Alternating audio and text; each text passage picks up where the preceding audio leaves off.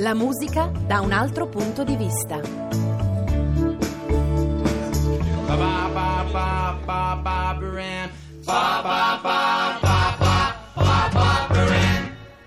try it once more. One more time. It's more artistic flavor. You got me rocking.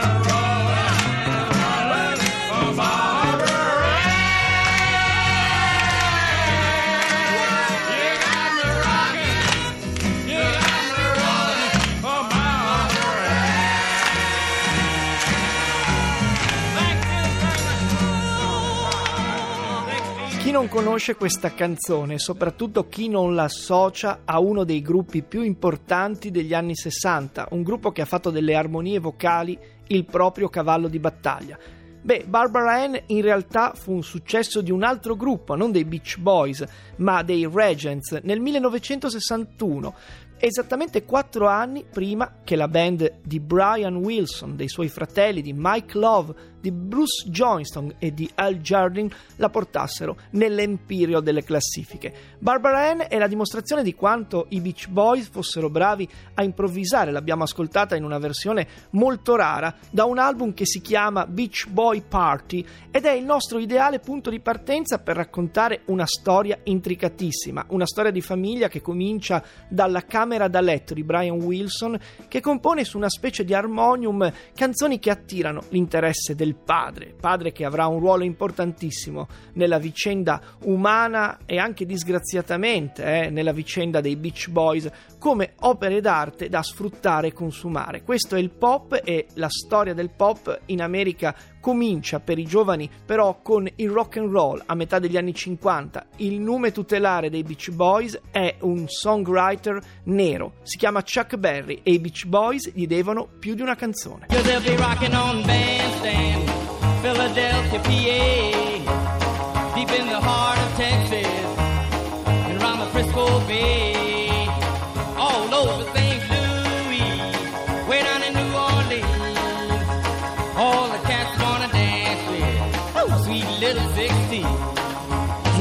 sixteen è una delle tante canzoni che nella seconda parte degli anni cinquanta caratterizzano Chuck Berry. Non solo il suo Duck Walk, la camminata da papero che incantava moltissimi teenager, ma anche la storia di ragazzi e ragazze durante la scuola e anche dopo, i loro sani divertimenti. Era strano perché Chuck Berry era tutt'altro che un coetaneo di questi adolescenti, era un signore che si avviava alla trentina e per giunta raccontava un mondo bianco con uno stile che era completamente nero. È il blues, il padre di un certo rock and roll. Sweet Little Sixteen, con l'uso dell'ironia e delle rime baciate, è una delle rappresentazioni più interessanti di quel rock and roll che fa già parte anche del pop, perché raccontando un certo tipo di canzoni e soprattutto mettendole in un luogo che è la sala da ballo, perché il rock and roll non è solo un genere, è uno stile, un modo per ballare la musica, le rende pop. Ecco, il richiamo, il pop appeal di Berry non lascerà indifferenti Brian Wilson e i suoi fratelli.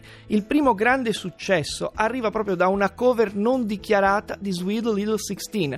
La canzone è la stessa, ma alla dolce e piccola sedicenne si sostituisce la voglia di andare sulla tavola da surf. I Beach Boys arrivano dalla California, hanno conosciuto la decadenza del rock and roll alla fine degli anni cinquanta e cercano di rinverdire il genere partendo da uno stile, uno stile che ebbe successo soprattutto agli inizi degli anni sessanta e forse in un pubblico che era alto borghese. Beh, il surfing U S A dei Beach Boys in realtà non è assolutamente bianco né alto borghese, ma le sue radici sono nere, nerissime. Tell the teacher we're surfing, surfing U S A.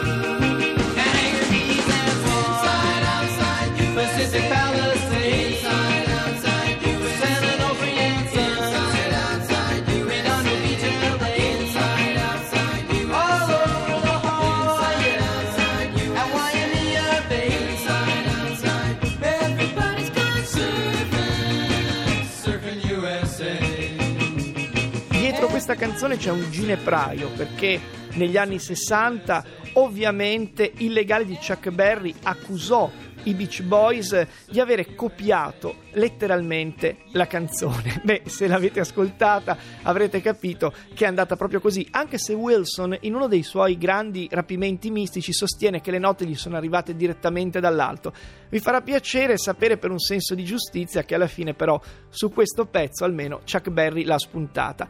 C'è anche da dire che la storia del rock and roll, che va tra gli anni cinquanta e gli anni sessanta, da una parte all'altra dell'oceano, è la storia di continui riferimenti. In fondo il blues come forma, dodici battute e certi accordi stretti, prevede di essere, se non copiato, ripreso. Anche i temi si ripetono, e in tutto questo direi che il travasare una canzone in un'altra fa molto musica popolare anche del Novecento. Al di là di queste beghe, comunque, Surfing U S A testimonia un gruppo, un gruppo che è nato all'inizio degli anni sessanta, in quella che diventerà nella seconda parte del decennio il grande eclettismo, perché qui c'è il rock and roll, ma ci sono anche le armonie, i gospel, che arrivano non solo dalla fervente passione religiosa della famiglia Wilson, ma da tutta una tradizione che, dicevamo anche prima, è quella nera.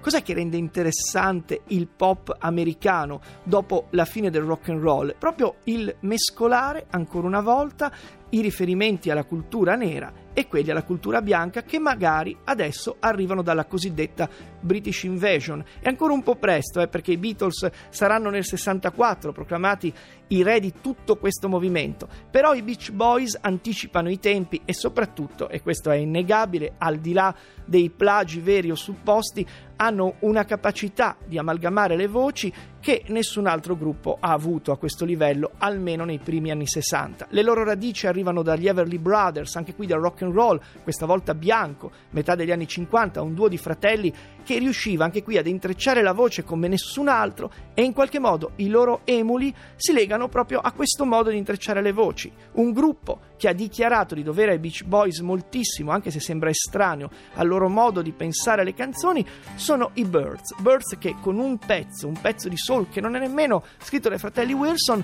hanno cercato proprio di omaggiare il modo di cantare dei Beach Boys. You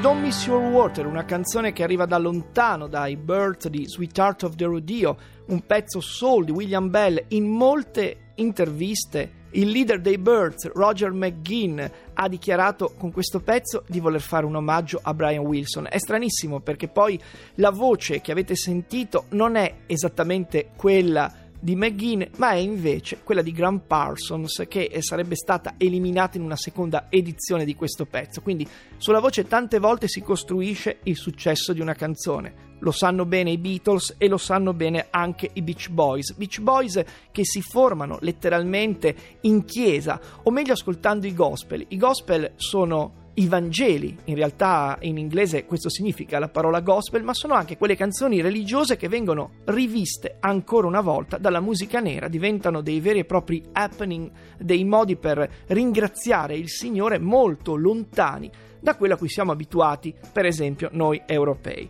I Beach Boys cominciano la loro carriera sulla tavola da surf. È il surf il tema dei primi dischi, dischi ne escono addirittura tra il sessantuno e il sessantaquattro, otto tra edizioni e riedizioni, sto parlando di long plane, i quarantacinque giri sono addirittura una quindicina, dischi dove il padre dei fratelli Wilson e il genio del figlio maggiore di Brian fanno a gara per sfornare successi indimenticabili. La cosa interessante è che, a parte Dennis, il batterista, forse il meno dotato musicalmente dei fratelli, c'è anche un cugino, eh, c'è anche Al Jardine, c'è anche Mike Love e c'è un esterno che si chiama Bruce Johnston, ecco, non sanno assolutamente usare la tavola da surf.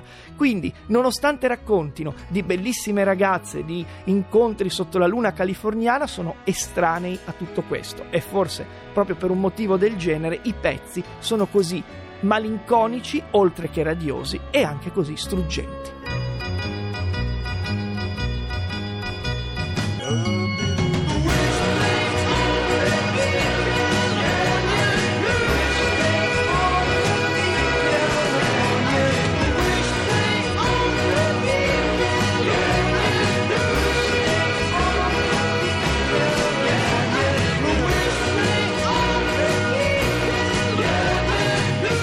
storia che va dal millenovecentosessantuno al millenovecentosessantacinque e che riguarda i Beach Boys, sono state spese moltissime parole, sono stati scritti libri, saggi, articoli, recensioni. È una storia che in presa diretta non conosceremo mai davvero bene, perché i testimoni, per esempio il padre Murray, quello che decise di rendere i propri figli delle celebrità, sono piuttosto in cattiva fede. Non è come la storia dei Beatles, un manager, Brian Epstein, e dei ragazzi che si sono affidati completamente a lui. Nei quattro anni che vanno dal loro esordio fino a questa California Girls, i Beach Boys patirono letteralmente, tra una canzone e l'altra, le gioie dei primi posti in classifica e le pene dell'inferno per il loro rapporto con un manager molto deciso, addirittura un padre, e con una serie di personaggi, quelli delle case discografiche, che fecero su Brian Wilson, che era colui che scriveva le canzoni, ma era un personaggio tutt'altro che solido,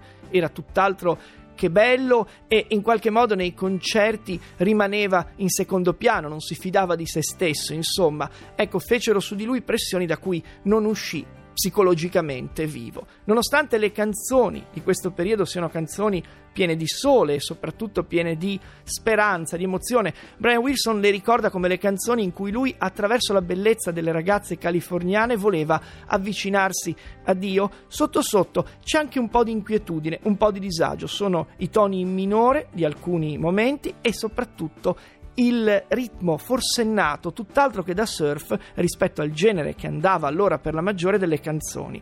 Help Me Rhonda, per esempio, siamo sempre a metà degli anni sessanta, è un incredibile hit di classifica, e però è anche la prima richiesta d'aiuto, è una richiesta velata, non è come Help dei Beatles, quella di John Lennon, John Lennon che sarà insieme a Paul McCartney un riferimento ossessivo e costante di Brian, ma è in qualche modo un Help Me un po' più leggero, meno interessante dal punto di vista lirico, ma in questa canzone, nell'ossessione del ritmo e anche nella voce che comincia a incrinarsi, c'è un po' l'arrivo di un esaurimento nervoso per Brian.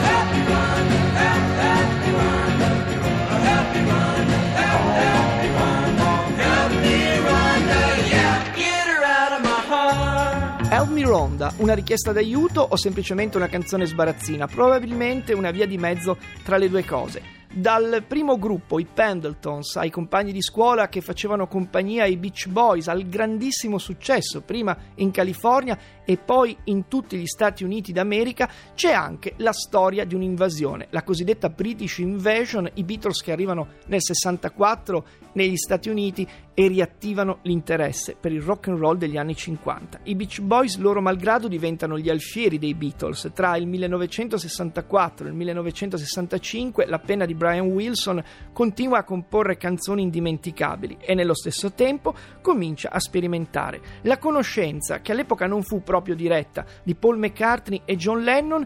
Ebbe in Brian Wilson un effetto devastante. Innanzitutto suscitò il suo senso di competizione nei confronti del quartetto di Liverpool. Dall'altra parte c'era il padre, padre che aveva fissato tra il sessantaquattro e il sessantacinque una serie incredibile di sedute di registrazione e concerti per la band.